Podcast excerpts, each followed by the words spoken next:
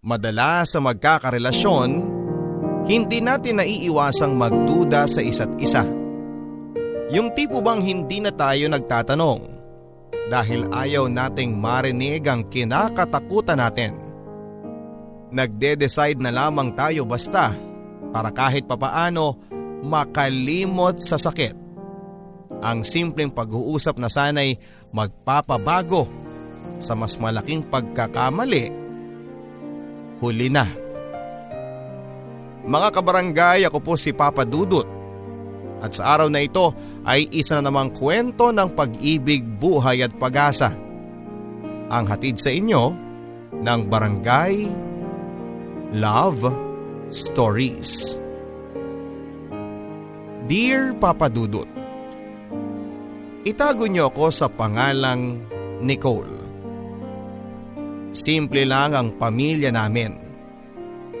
Ang totoo niyan papadudot ay kailangan pa naming pumisan sa lolo at lola ko sa father side para lang may matirhan. Nangungupahan lang kasi kami noon sa dating tirahan namin. Ang ikikwento ko po ay nagsimula noong taong 2012 Fourth year high school na ako noon at kinakailangan kong mag-transfer ng eskwelahan. Bakasyon noon kaya wala pa akong kaibigan. Madalas lamang akong umuupo sa labas ng bahay para magpahangin, mag-text at magbasa. Isang araw habang nagbabasa ako, may dumaan na isang lalaki. Hindi ko nakita ang mukha niya pero medyo payat may tamang taas at kilinkat ang kanyang buhok. Hindi ko alam kung bakit papadudod pero noong dumaan siya ay bigla na lamang akong napatulala sa kanya. Blanko lahat. Pinagmasdan ko lamang siya hanggang sa makalagpas siya sa bahay namin. Pagkatapos ay bumalik na rin ako sa aking pagbabasa. Ilang araw ang nagdaan pero tuwing makikita ko ang lalaki na yon ay napatutulala ako. Tila ba may kusa yung mga mata ko na titigan siya subalit kahit isang beses ay hindi ko pa nakita ng maliwanag ang kanyang mukha. Hanggang sa magkaroon ako ng mga kaibigan. Isa doon si Kirby. Si Kirby na hiningi ang number ko. Hindi para makipagkaibigan kundi para manligaw. Nagkakatext kami madalas at dumadaan siya sa bahay pero ni isang beses ay hindi siya formal na nanligaw. Nagsimula na ang klase at laking tuwa ko papadudot ng maging kaklase ko si Kirby. Lagi na kaming sabay pumasok at umuwi ng bahay. Maliligo pa lamang ako sa umaga ay nandyan na kaagad si Kirby. At hindi nagtagal ay nagkaroon na rin ako ng kaklose sa klase. Ang pinaka-close ko ay si Rachel na may pagkapasaway. Papadudot, hindi naman ako mahina sa pag-aaral pero aminado ako na may katamaran ako. Madalas nga akong sabihan ng guro ko na sayang dahil mukha naman daw, mukha naman daw akong may utak. Kaso ay tamad lamang. Hindi kasi ako mahiling magtaas ng kamay at sumali sa mga school activities. Masaya ako sa mga bagong kaibigan ko papadudot. Doon ko kasi naramdaman yung tinatawag nilang high school life. After two months ng panliligaw ni Kirby ay sinagot ko na rin siya. Alam ko na bata pa ako noon pero ang saya kasi sa pakiramdam dahil hindi naman kalayuan ang bahay sa akin ni Rachel, isa na rin siya sa mga madalas kong kasabay na pumasok. Madalas bago kami umuwi ay lagi kaming dumadaan sa bagong tambayan nila Kirby. Sumali kasi sila sa bagong tayong fraternity. At dahil doon papadudot ay lalong dumami ang kakilala ko sa lugar namin. Napapadalas tuloy ang pag-uwi ko ng late kaya napapagalitan ako ng mama ko. Parang naging bad influence sa akin ng mga kaibigan ko. Pero ang alam ko ng mga panahong yon ay masaya akong kasama sila. Maayos ang relasyon namin ni Kirby ng mga unang buwan. Sweet kasi siya sa akin at lagi kaming magka-text. Nakakalungkot lang noong bigla na lamang siyang tumigil sa pag-aaral. Hindi ko alam papadudot kung bakit. Wala naman siyang sinasabing dahilan. Hinayaan ko na lamang kasi ayaw ko namang questionin ang mga desisyon niya. At kahit nga hindi na nag-aaral si Kirby, ay lagi ko pa rin siyang nakakasama. Hinahatid sundo niya ako. Isang beses may group project kami noon kaya ginabi na ako. Sinundo ako ni Kirby sa bahay ng kaklase ko. Pero bago ako makalapit kay Kirby ay nakita ko na may kausap siyang lalaki. Pero umalis na rin bago pa ako makalapit. Kirby? Sino yung kausap mo? Tanong ko. Ah, yun ba? Brad yun sa fraternity. Hindi mo pa yun kilala kasi busy sa school yun eh. Sagot niya. Hindi pa nakakalayo ang lalaki papadudot kaya habang naglalakad kami ni Kirby ay natatanaw ko pa rin ang likod niya. Sigurado ako na siya yung lalaking dumadaan sa bahay namin na lagi kong tinitignan tuwing nasa garahe ako. Kagaya noon papadudot ay nakatitig lang ako sa kanya. Nagdadasal ako na sana ay lumingon ng lalaki. Hindi ko alam kung bakit. Pero para bang may kakaiba siyang epekto sa pagkatao ko. Four months na kami ni Kirby nang nagsimulang magbago ang ihip ng hangin. Dumating yung time na nagkakalabuan na kami. Hindi na siya sweet sa akin at bibihira ng mag-text. Minsana na lang din kung pumunta sa tambayan. Naghinala na ako noon papadudot lalo pat may balitang nakarating sa akin. May iba nang kinakalokohan si Kirby. Sa kagustuhan kong umiyak ay nagpakabasa ako sa ulan. Ayoko kasing makita ng kung sino man ang pagluha ko. Kahit nasasaktan ay nananabig pa rin akong makita si Kirby. Kaya kahit na basang-basa ay nagpunta ako sa tambayan. Nakita ko si Briggs, isa sa mga miyembro ng fraternity. Nakaupo siya sa terrace na hindi kataasan kaya tanaw ko. Medyo nakakahiya yung suot ko kasi mukha akong basang sisiw. Briggs, nakita mo ba si Kirby? Diretsyong tanong ko. Hindi eh. Aniya na wala man lang emosyon. Kaya naman napilitan akong umuwi na lamang sa bahay. Sa mga sumunod na araw ay hindi na ako nagawang kausapin man lang ni Kirby. Hanggang sa siya na mismo ang nakipag-break sa akin sa pamamagitan ng pagte-text. Napakasakit nun para sa akin, Papa Dudut. Pero wala naman ako magagawa. Ayoko namang magmakaawa sa kanya. Kaya sinubukan ko na lamang na mag-move on. Lumipas sa mga araw at wala na kami ni Kirby pero lagi pa rin ako sa tambayan. Nagulat ako nang lumapit sa akin si Bricks. Kumusta na kayo ni Kirby? Ang sabi niya. Okay naman kami. We're friends. Ah, ganun ba? May ikikwento sana ako sa iyo eh. Ang sabi niya. Napataas ang kilay ko papadudot. Hindi naman kasi kami close at hindi kami nag-uusap ng kami lang. Hindi ko na pinahalata na nawiwirdohan ako sa kanya at nakinig na lamang ako. Sige, ano yun?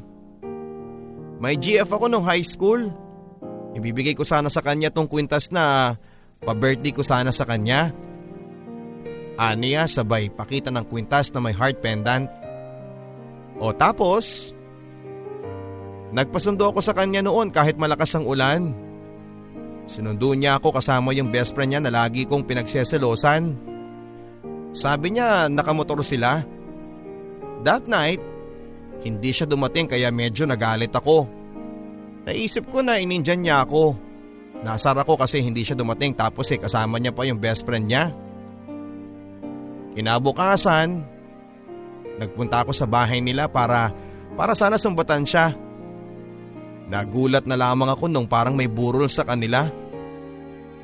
Nagilty ako bigla kasi nagalit pa ako sa kanya. Naisip ko na kaya pala hindi siya nakapunta kasi namatay sila. Pero sobrang gulat ko nung makita ko yung best friend niya na puro sugat.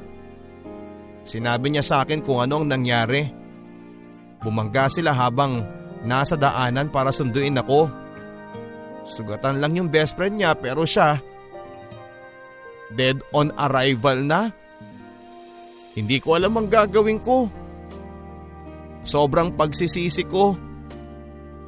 Biglang lumabas pa ang mama niya at pinagtabuyan ako. Kasalanan ko naman talaga eh, masyado ako naging selfish. Simula noon ayoko nang ma-attach ulit.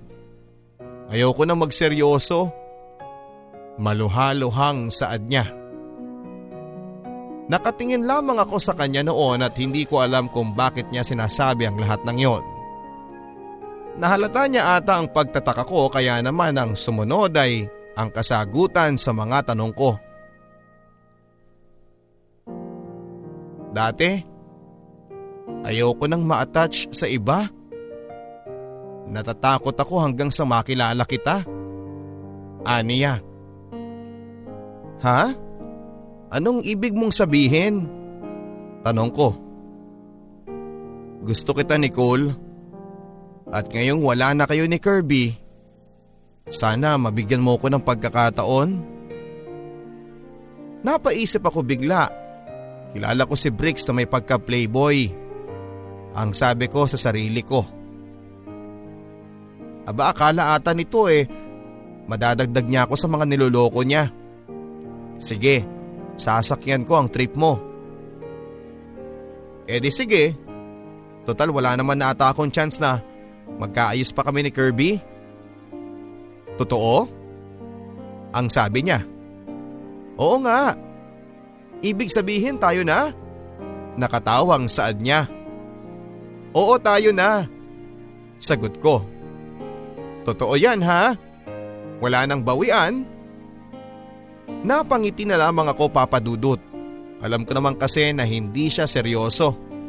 After naming mag-usap ay tumakas na ako pa uwi.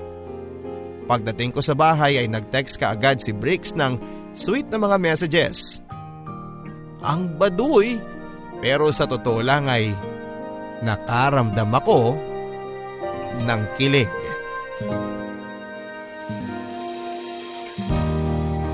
Akala ko noong maging kami na ni Briggs ay hindi ako magkakaroon ng problema. Pero marami pala akong kaagaw sa kanya. Isa doon si Karen na ex ni Briggs, kasamahan din namin sa fraternity. One time ay nag-text sa akin si Karen. Inaya niya ako na mag-usap sa tambayan. Kabado ako noon dahil may pagka-war freak si Karen. Lasing siya noong harapin niya ako at akala ko ay usap lang pero inaway niya ako. Puro mga masasakit na salita ang sinabi niya sa akin. Ano Nicole? Masaya ka na? Sa'yo na lahat pati si Bricks kinuha mo pa? Ang sabi niya. Sorry hindi ko naman alam na seryoso si Bricks sa akin eh. Pero alam mo na gusto ko pa rin si Bricks di ba? Dapat inisip mo din ako. Malandi ka kasi, bait-baitang ka lagi. Pakitang tao sa mga brad. Ang sabi niya. Ilan pang mura ang natanggap ko at wala man lang nagtanggol sa akin na mga kasamahan namin. Sobrang sakit na mga sinabi ni Karen papadudot at dahil doon ay hindi ko na napigilan na umiyak at sumagot. Hindi ko naman alam na magkakaganyan ka Karen. Isa pa, hindi naman kayo ni Bricks eh. Kaya wala kang karapatang pagsalitaan ako ng kung ano-ano dahil wala akong ginagawang masama sa iyo. Sagot ko sa kanya. Tuloy-tuloy ang pagsasagutan namin at hindi ako nagpatalo. Pero deep inside ay nagigilty ako. Naisip ko na nga na hiwalayan si Bricks para matapos na. Pero nasa isip ko pa lamang yon nang biglang may humatak sa kamay ko para palabas ng tambayan. Si Bricks at diretso kami hanggang daan pauwi sa bahay namin. Hindi kami nag-usap ni Bricks hanggang makarating sa kanto. Sa kaliwa ang pagpunta sa bahay nila at sa kanan naman ay yung sa amin. Akala ko ay iyahatid niya ako sa bahay pero lumiko siya papunta sa kanila kaya hinata ko na yung kamay ko. Uuwi na ako, ang sabi ko. Pero hinatak ulit niya ang kamay ko papadudot. Mag-usap muna tayo. Sabi niya. Ano bang pag-uusapan natin? Hindi ko mapigilan papadudot yung mga hikbi ko. Naluluha pa rin ako sa mga sinabi ni Karen sa akin. Hindi mo naman kailangan magpaliwanag kay Karen eh. Ex ko siya. Ikaw na ngayon ang girlfriend ko. Ang sabi niya.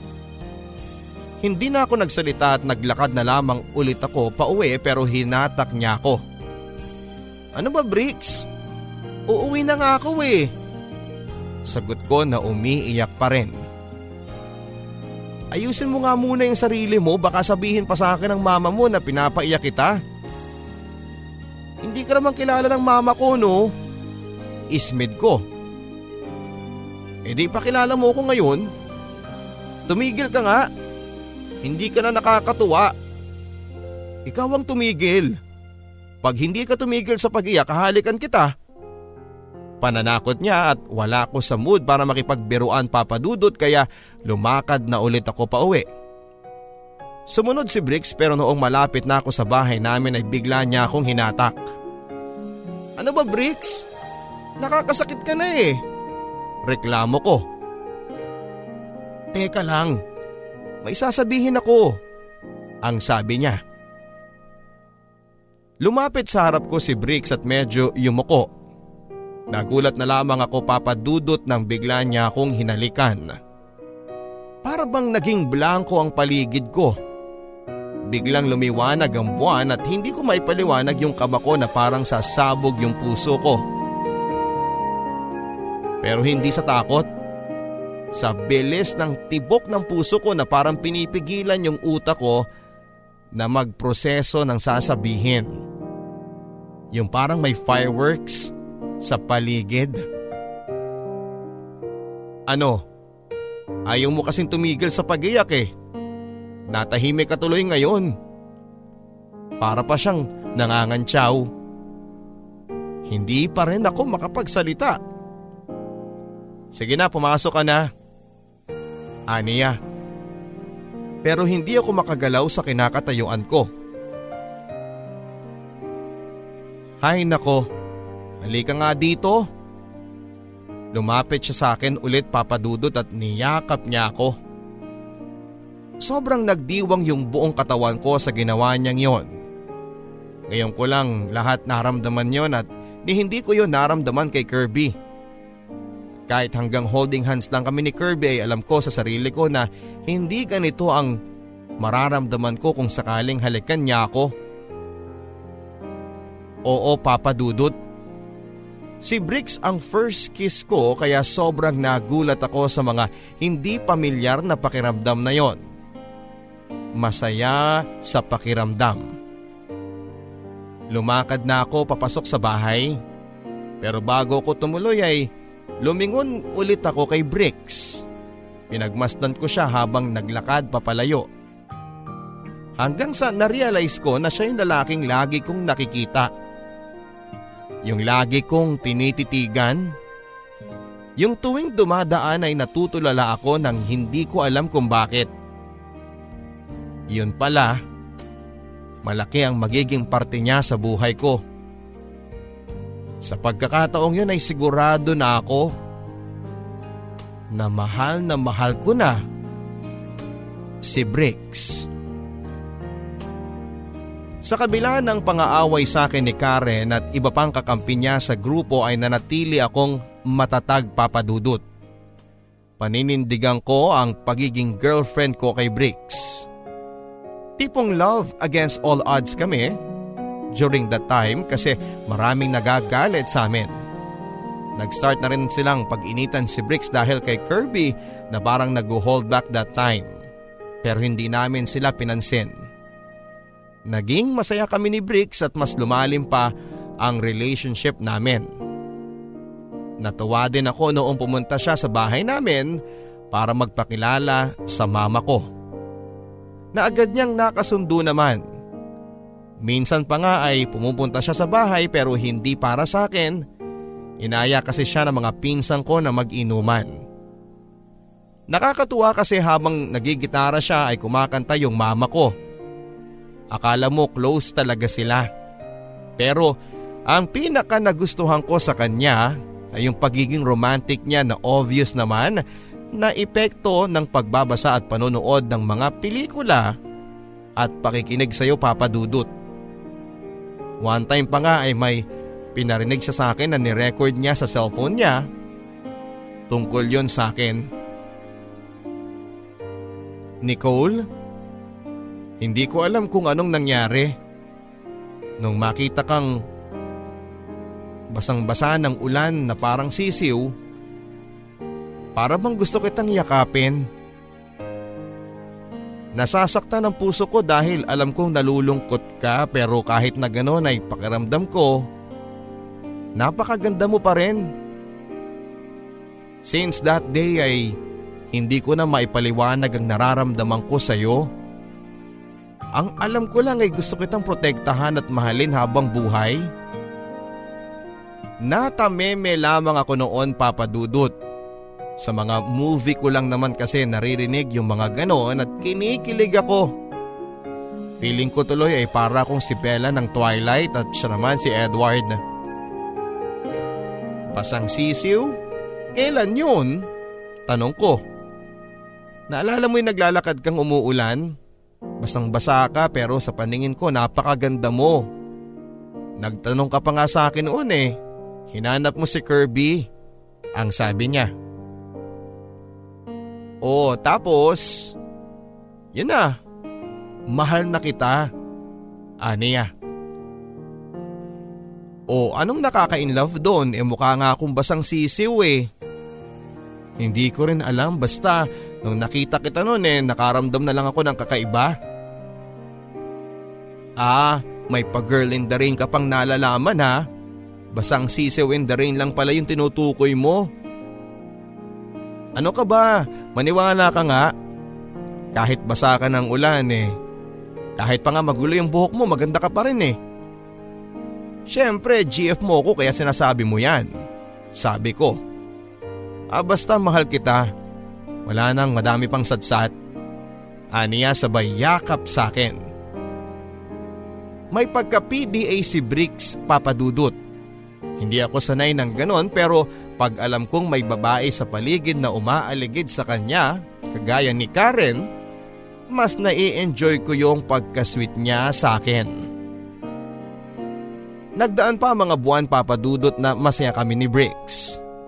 Parang wala nang problema na hindi namin kakayanin. Dumaan ang anim na buwan na sobrang daming nangyari. Kahit may ising panahon lang yon ay parang kilalang kilala ko na si Briggs. Alam ko na kung paano siya asarin, paano maggalit-galitan para lambingin niya ako. Magpapasok na at pareho na kaming papasok ng kolehiyo. Naging busy si Brick sa pag-take ng exam para sa scholarship sa isang university. Nakapasa si Bricks, papadudot kaya naging busy naman siya sa pag-aasikaso ng mga requirements. Ganon din naman ako. Minsan na lamang kaming magkita at hindi pa kami nag-uusap. Kung hindi siya nanonood ng TV, nagbabasa siya o natutulog. Naisip ko tuloy na baka nagsasawa na sa akin si Bricks. Kaya naman sinubukan ko siyang lambingin. Niyakap ko siya pero hindi niya ako pinansin. May time pa na nakahiga siya sa lap ko habang natutulog. Sinubukan ko siyang ikis pero umiwas siya. Dami niyang dahilan at gumagawa siya ng excuse na magsi-CR siya o iinom ng tubig masakit ang ulo o inaantok. Dati pag kumakain ako ng lollipop ay inaagaw lagi ni Bricks. Lagi kong sinasabing bumili siya ng sarili niya pero ayaw niya. Isang beses papadudod ay bumili siya ng sarili niyang lollipop. Kahit nakita niyang meron akong kinakain. Nagtaka ako. Ginawa ko inagaw ko yung lollipop niya pero ayaw niya hanggang nagalit pa siya. Napaisip tuloy ako kung bakit siya nagagalit sa maliit na bagay. Baka ayaw niya nga sa akin. Ilang araw din kaming hindi nag-uusap at hindi nagkita at hindi rin nagka-text. Sa university ako nakahanap ng mga bagong kaibigan. Napabarkada ulit ako pero hindi kagaya dati. School bahay na lang ako sa ngayon at may mga nanliligaw sa akin sa school papadudod pero hindi ko naman pinapansin. Hanggang makilala ko si Ruel. Si Eric at si Jessa. Silang mga naging kaklose ko pero kay Ruel na hindi lang kaibigan ang turing niya sa akin. Dahil sa pagdaan ng mga araw ay nagparamdam siya sa akin ng espesyal. Hanggang sa tuluyan na nga siyang nanligaw kahit kami pa noon ni Bricks.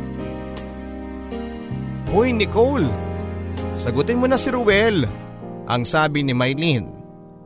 Nako hindi pwede no, kami pa ni Bricks, sagot ko. Eh di ba nga sabi mo lagi siyang busy, hindi kanya tinetext? Paano kung busy lang sa pag-aaral? Sagot ko. Basta, sige na Nicole. Sagutin mo na si Ruel. Ang buro naman ni Mylene. Hindi ko alam papadudot kung anong nakain ko dahil nakipagmabutihan ako kay Ruel.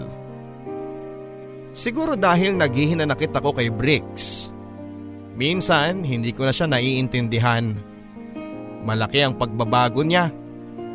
Hindi lang sa pag-uugali, maging sa kanyang pisikal na anyo. Nangangayayat siya at iniisip ko tuloy na baka nalulong na sa bawal na gamot o kung anumang bisyo dyan. Pero aaminin ko na mahal ko pa rin siya kahit nasasaktan ako. Dumating ang araw ng birthday ni Briggs. Bumili ako ng giant greeting card na mas malaki pa sa folder. Yan ay para iregalo kay Briggs papadudot. Sinulatan ko yon ng mensahe para sa kanya at lahat ng hindi ko masabi ay sinulat ko doon. Hindi ako magaling gumawa ng mensahe, bukod doon ay hindi rin ako magandang magsulat papadudot. Pero sinubukan ko.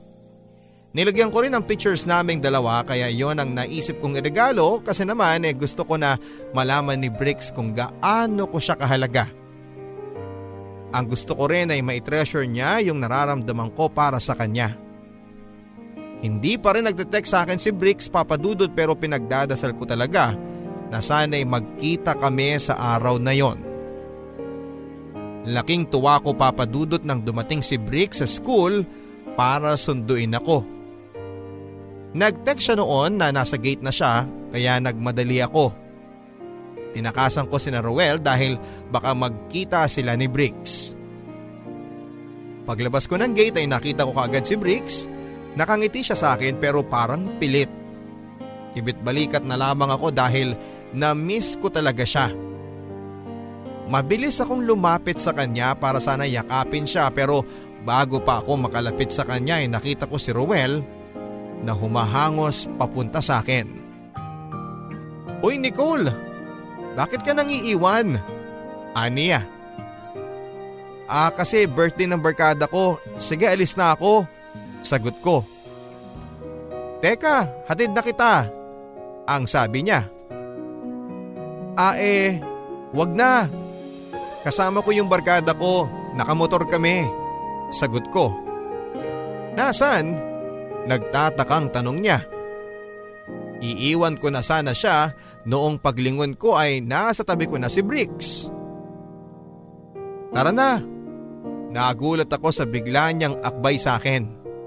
Ako naman ay hindi makakilos. Napansin ko pang nagkakindatan sina Bricks at Ruel na parang magkakilala. Inakay ako ni Bricks palayo at nakita ko pang maluha-luha si Ruel na nakatingin lang sa amin. Umuwi na kami ni Bricks sa bahay nila Papa Dudut. Mukhang wala naman siyang nahalata at naawa ako kay Ruel Papa Dudut. Kita ko kasi na nasaktan siya. Kahit papaano kasi ay ramdam ko ang pagmamahal niya sa akin. Naparami ng inom si Bricks papadudot kaya naging makulit naman siya. Hindi ko alam pero parang kakaiba talaga siya ng araw na yon. Siguro ay masaya lang talaga siya kasi birthday niya. Dahil sa pagkalasing ni Bricks ay hindi ko na nabigay sa kanya yung regalo ko. Hindi ko rin kasi alam kung paano ko ibibigay. Maya-maya pa'y nagsalita na siya. Alam mo ba kung bakit ganon ang reaksyon ni Ruel nung nakita ko? Nagulat ako sa tanong ni Bricks papadudot. Akala ko ay hindi niya napansin yon. Ah, baka kaya ganon lagi ang reaksyon niya nung nakita niya ako kasi lagi namang nakakalaro dati sa basketball yun. Lagi silang talo. Ang sabi niya. Ah, sagot ko pero kinakabahan ako sa patutunguhan ng usapan. Talo nga rin namin lagi yun eh sa Counter-Strike. Kahit saan, lagi naming talo yun. Aniya. Talaga? Sambit ko. Oo, iyakin nga yun eh pag natatalo namin. Kaya lagi kami napapaaway. Ang taba-taba nga nun dati eh. Ang itim-itim pa. Buti nagmukhang tao na ngayon. Halatang gulat na gulat nga nung nakita niya ako eh. Naaasar ako sa mga sinasabi ni Briggs at nagigilty na ako sa mga nagawa ko kay Ruel. Lalo pa akong naawa dahil sa mga sinabi niya kaya siguro hindi ko na napigilan ang sarili ko. Kami kasi ni Ruel kaya ganon ang reaksyon niya nung makita ka niya. Ang sabi ko. Nagulat ako papadudot na lumabas yon sa bibig ko sa sobrang inis ko sa mga sinabi ni Briggs. Natahimik naman si Briggs sandali papadudot. Matapos noon ay napailing siya. Anong sabi mo? Hindi ako nakasagot papadudot. Pinagsisihan ko kaagad yung sinabi ko at parang gusto ko nang bawiin. Gusto kong burahin ang memorya niya sa mga sinabi ko. Ano Nicole? Sumagot ka.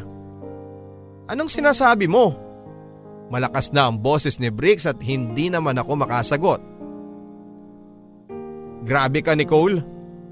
Pinilit ko na huwag sumagi sa isipan ko yan. Pero tama talaga palang hinala ko. Alam mo may nagsabi na talaga sa akin eh. Pero ayaw ko lang talagang maniwala. Iniisip ko, isa lang yung nagsabi nun sa mga gustong sumira sa atin. Pero hindi pala. Sorry Bricks. Wala naman yun eh. Sinakyan ko lang siya kasi pinutol ni Bricks ang pagsasalita ko papadudot. Sinakyan mo lang? Hindi mo iniisip na masasaktan ako? Puno ng hinanakit na sabi niya. Sorry na Bricks. Patawarin mo ko. Sorry na. Paulit-ulit na lang na sorry ang nasabi ko kay Bricks papadudot. Sa totoo lang kasi ay hindi ko alam kung paano ko ipapaliwanag sa kanya. Wala naman talaga kasing dahilan para gawin ko yon. Ako talaga yung may problema. I always jump into conclusion sa mga nangyayari sa amin. Pinangungunahan ako ng galit kaya nakagawa ako ng maling desisyon. Tumayo si Brick sa kinakaupuan niya at kinuha niya ang susi ng motor niya at in-start na ito. Nagsimula na rin pumatak ang luha ko nang makita kong paalis yung taong mahal ko. Hindi ko na siya pinigilan papadudot. Kagaya nung una ko siyang makita. Pinagmasdan ko lang siya. Tinitigan hanggang sa makalayo siya. Nakagawa ako ng napakalaking pagkakamali na nakasakit sa kanya. Pakaramdam ko papadudod ay napakasama ko. Hindi ko siya binigyan ng pahalaga. Hindi ko man lang siya iningatan. Ako yung sumira ng pangako namin. Alam ko na kaya niya gusto yung kantang No One Else Comes Close kasi umaasa siya na kami lang dalawa. Pero ako ang sumira nun. Tiniis ko si Bricks papadudot. Yun ay dahil nahihiya ako. Gusto ko siyang kausapin pero natatakot ako na baka ipagtabuyan lamang niya ako. Mahal ko si Briggs at alam ko na hindi ko pa nasasabi sa kanya kung gaano siya kahalaga sa akin. Kinabukasan ng gabi ay dumating sa bahay namin ang kuya ni Briggs at naawa daw siya sa kapatid niya kaya nakikiusap sa akin na puntahan ko. Hindi na ako nagdalawang isip papadudot. Ayokong hanggang doon na lamang kami ni Briggs. Umiiyak noon si Briggs nang madatnang ko siya sa kanyang kwarto. Gusto ko siyang yakapin papadudot at gusto kong alisin yung sakit na nararamdaman niya pero pakiramdam ko ay lalo ko lang siyang masasaktan kapag hinawakan ko siya. Pakiramdam ko papadudot ay isa akong malaking tinik na masusugatan siya kapag lumapit siya sa akin. Bakit mo nagawa sa akin to Nicole? Sobrang sakit. Bakit? Ang sabi niya. Sorry Bricks. Patawarin mo na ako. Ang sabi ko na lumuluha na rin. Niyakap ko si Bricks papadudot pero patuloy pa rin ang pag-iyak niya. Alam ko kasing hindi sapat ang paghingi ko ng tawad para mawala ang sakit na nararamdaman ni Bricks. Hindi na muling nagsalita noon si Bricks pero patuloy pa rin siya sa kanyang pag-iyak. Nakauwi na ako ng bahay nang makatanggap ako ng text galing sa kanya. Yun na ata ang pinaka masakit na natanggap kong mensahe galing kay Bricks Papadudut. Nicole, Sobrang sakit. Sa tingin ko hindi ko talaga kaya. Kahit pilitin natin, lalo lang tayong magkakasakitan. Pinapatawad na kita at sana balang araw ay mapatawad mo din ako. Hanggang dito na lang tayo. Mahal na mahal kita. Ang sabi niya. Doon na nga nagtapos ang lahat papadudot. Sobrang sakit pero tinanggap ko na lamang. Mahal ko si Bricks pero ako yung nakasakit. Ako yung nagkamali at ako yung nanloko. Kaya may karapatan si Bricks na magdesisyon. Nagdaan ang mga araw, tiniis ko si Bricks papadudot. Kahit na sobra ko na siyang nami-miss, Akala ko ay kaya ko pero hindi pala. Ako ang sumuko at hindi ko napigilan ang sarili ko na puntahan siya. Pero wala si Brick sa bahay nila Papa Dudut. Ang sabi ng kapatid niya ay pumunta raw sa Maynila. Ah, eh bakit siya nagpunta ng Manila? May sakit si Bricks Nicole. Malungkot na saad ng kapatid niya. Anong ibig mong sabihin? Naguguluhang sagot ko. Si Brix na lang ang magpapaliwanag sa iyo Nicole. Aniya bago ako tuluyang iwanan. Nakatulala lang ako noon at naisip ko na baka may sakit si Brix, baka yon ang dahilan kaya nilayuan niya ako. Lalo lang tuloy ako na konsensya. Pinagdudahan ko siya ng kung ano-ano at iniisip ko na may iba na siya na nawala na siya ng gana sa akin. Inakala ko pang nagdadrag siya dahil sobra siyang nangayayat. Yun pala ay may malaking pinagdadaanan si Briggs. Mabilis na lumipas ang araw. Nakibalita na lamang ako noon sa kapatid ni Briggs at ang sabi ay nagpapagaling na si Briggs sa isang kamag-anak nila sa Maynila. Noon ay nalaman ko din ang sakit ni Briggs papadudot. nagkaroon siya ng tuberculosis. Hindi ko alam kung paano siya nagkaroon noon, ang importante ay gumaling siya. May inis din akong naramdaman sa kanya. Dahil bakit hindi niya sinabi sa akin? Akala ba niya ipandidirian ko siya? Buwan ang lumipas papadudod pero hindi ko pa rin nasisilayan muli si Briggs.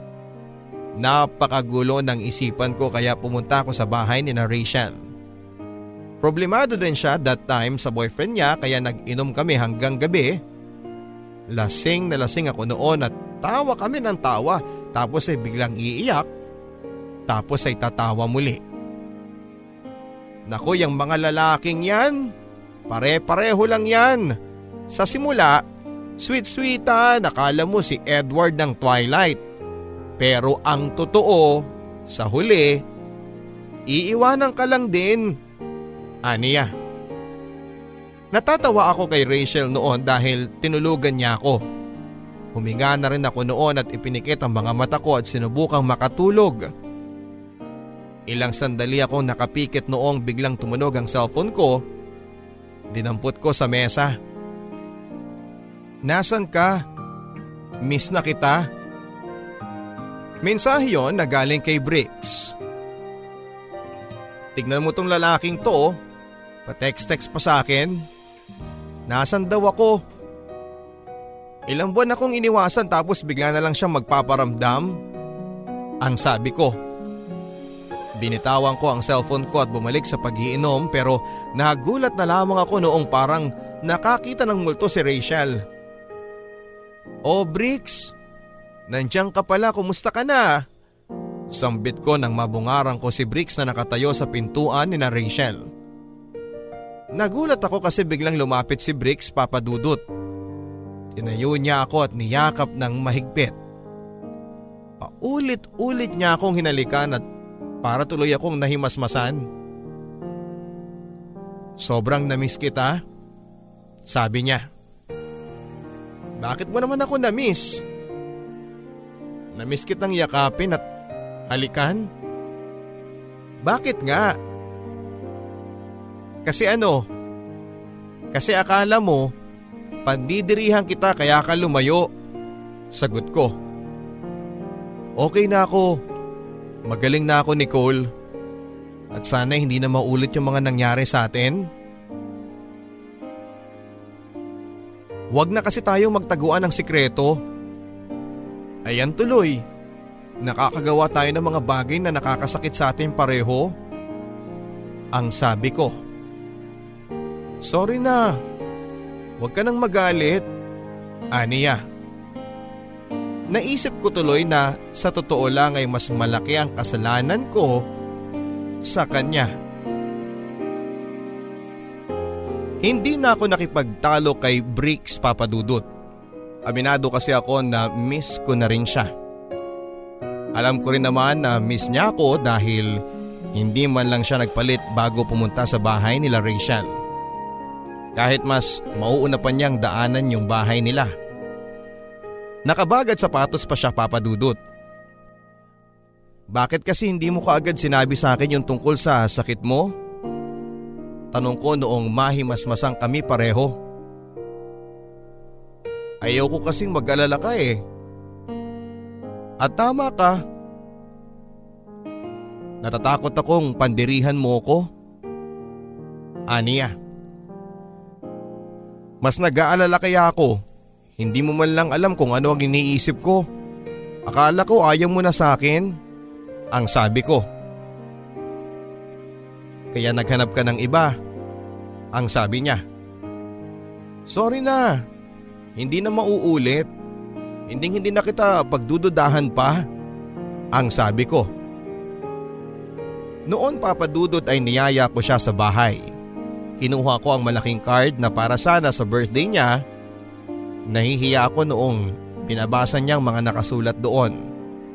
Hindi ko kasi talaga alam kung paano sasabihin sa kanya kung gaano siya kahalaga para sa akin. Lahat ng gusto kong sabihin ay nakasulat doon. Maluha-luha pa si Briggs pagkatapos niyang basahin ang laman ng card na para sa kanya. Salamat. Napasaya mo ko. Aniya. Pagsisisihan ko kung hindi ko naibigay yan sa'yo.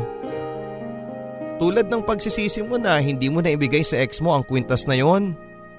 Dahil nawala siya. Ang sabi ko. Noon naman ay nahalata kong napangiti siya. Napansin kong may kinuha siya sa loob ng kanyang bag. Ang kwintas na noon ay ipinakita niya sa akin. Siguro nga ay hindi ko naibigay ito sa kanya kasi hindi talaga siyang babaeng para sa akin. Ang lahat ay may dahilan Nicole. Ang sabi niya sabay suot sa akin ng nasabing kwintas. I love you. Ang sabi niya matapos niyang isuot sa akin yon. And I love you more. Sagot ko bago kami muling nagkayakapan ng mahigpit. Sobrang saya ko noon papadudot. Sa wakas ay naging maayos ang relasyon namin ni Briggs. Nang biglang nakaramdam ako ng sunod-sunod na tapik sa aking pisngi. Ang nakangiting si Briggs lang naman ang nasa harap ko. Nakangiti sa akin. Pero nagtataka ako kung bakit siya biglang tumalikod na lamang. Susundan ko pa sana siya nang maramdaman ko ang malakas na tapik sa pisngi ko. Kasunod noon ay ang boses ni Rachel at umiiyak. Nicole! Gumising ka, Nicole! Si Bricks! Sigaw niya habang humahagulhol. Nagmulat ako ng mga mata, bumangon at tumingin sa paligid. Nagkalat ang mga pinag-inuman namin ni Rachel. Madilim ang paligid. Nasaan si Bricks? Nandito siya kanina, ang sabi ko. Nicole, dalawa lang tayo dito. At si Bricks? Wala na siya Nicole. Ang sabi niya na hindi mapigilan ang kanyang pag-iyak. Anong sinasabi mo Rachel? Kasama ko lang siya kanina. Masaya kami. Anong wala na siyang sinasabi mo? Sigaw ko. Nananaginip ka lang Nicole. Wala na si Bricks. Aniya. Sasagot pa sana ako noon nang biglang nagring ang cellphone ko. Pangalan ni Briggs ang nasa call register. O ayan, tumatawag pa nga siya oh. Ang sabi ko bago sinagot ang telepono. Hello Briggs? Nakangiting sagot ko pero boses ng babae ang sumagot. Ang nanay ni Briggs papadudot. Nicole? Malapit na kami sa bahay. Please, salubungin mo kami ni Bricks. Ang sabi niya. Yes tita, salamat. Sagot ko. Nakatulala lang sa akin noon si Rachel. Ako naman ay mabilis na nag-ayos ng aking sarili. Dahil sa paniniwala ni Rachel na panaginip lang ang lahat ay nagpunta muna kami sa bahay para kunin ang malaking card na para sana sa birthday ni Briggs. Matapos kong makuha ay mabilis akong nagpunta sa bahay ni na Bricks. Madaling araw na noon at wala pang katao-tao sa daan pero pagdating kina Bricks ay maraming nagkukumpulan. Nagtataka ako noon pero tumuloy pa rin ako. Nakatingin sa akin ang mga tao. Sinalubong ako ng nanay ni Bricks. Tita, si Bricks po Nagtatakang tanong ko. Pero hindi niya ako sinagot at niyakap niya ako ng mahigpit. Maya-maya'y inakay niya ako papasok ng bahay nila. Parang malungkot na musika ang tunog ng mga tao. Umiiyak. Humahagulhol na siyang sinabayan pa sa pagkakita ko kay Bricks. Si Bricks na nasa panaginip ko ay masiglang masigla. Pero sa realidad papadudot ay isa ng malamig na bangkay. Oo papadudot. Walang kasing sakit. Iniwan ako ni Bricks. May sakit siya pero hindi TB, kundi lang cancer. Hindi ko man lang siya nakasama habang naghihirap siya at hindi ko man lang naiparamdam sa kanya kung gaano ko siya kamahal. Sa harap ng kabaong niya ay binasa ko ang nilalaman ng malaking card. Punong-puno yun ng pagmamahal. Pagmamahal na hindi ko man lang nasabi sa kanya ng personal. Awang-awa sa akin noon ang mga tao. Maraming dumamay sa akin. Si Rachel, si Karen, maging si Kirby. Kung hindi dahil sa kanila ay hindi ko sana kakayanin ang pagsubok na ito, papadudot. Ilang araw, buwan, taon kong pinagdusahan ang pagkawala ni Briggs. Punong-puno ang puso ko ng pagsisisi kung sana'y maibalik ko lang ang kahapong nagdaan. Sana'y naging mas maayos ang lahat. Sabi ng mga kaibigan ko ay paraan daw ni Briggs ang pagpapakita niya sa panaginip ko para sabihing napatawad na ako. Masakit pa rin sa akin pero kailangan ko mag-move on. Alam kong hindi gugustuhin ni Bricks na maging miserable ang buhay ko habang buhay. Kung tatanungin ninyo ako kung isasara ko na ang puso ko na muling umibig, oo. Pero hindi pang habang buhay. Alam kong darating ang araw na muling magbubukas ang puso ko para sa iba. At pagdating ng araw na yon ay hindi na ako magkakamali. Kung hindi maiiwasan ay gagawin ko ang lahat para maitama ito. Yan papadudot ang aking kwento 5 years ago. I am better now. Sa tulong ng aking mga tunay na kaibigan.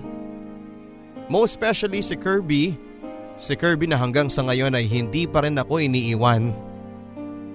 And I think it's about time para buksan ko muli ang aking puso. Sa ngayon ay nagtatrabaho na ako bilang sales marketing officer sa isang private company. Nagkakaroon minsan ng mga problema pero mas malakas na akong labanan ang mga pagsubok ng buhay sa ngayon. Sana maging aral ang aking kwento sa lahat ng tagapakinig. Lalo na sa mga kabataan. Matuto po sana kayo sa aking pagkakamali na huwag pairalin ang galit at ang pagdududa. Lalo na kung wala naman tayong napapatunayan. Baka sa huli, mamuhay lang tayo sa pagsisisi.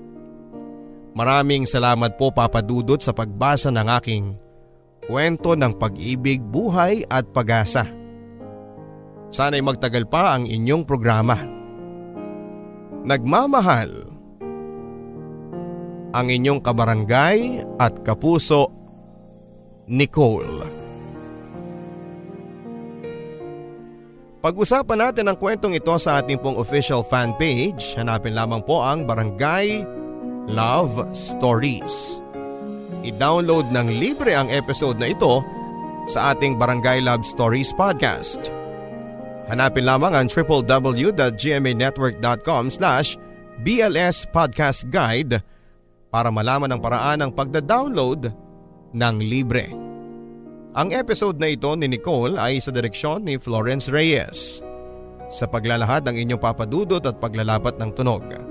Ang ating theme song na alaala ay inawit naman ni Maestro Jimmy Horado.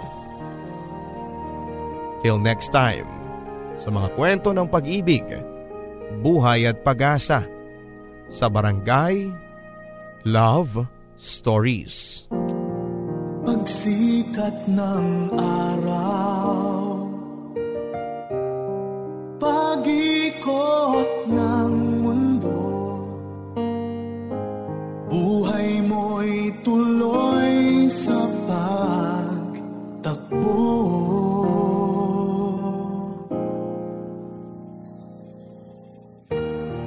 halakhak at iyak Ligaya at lungkot. Sa ala-alay masino na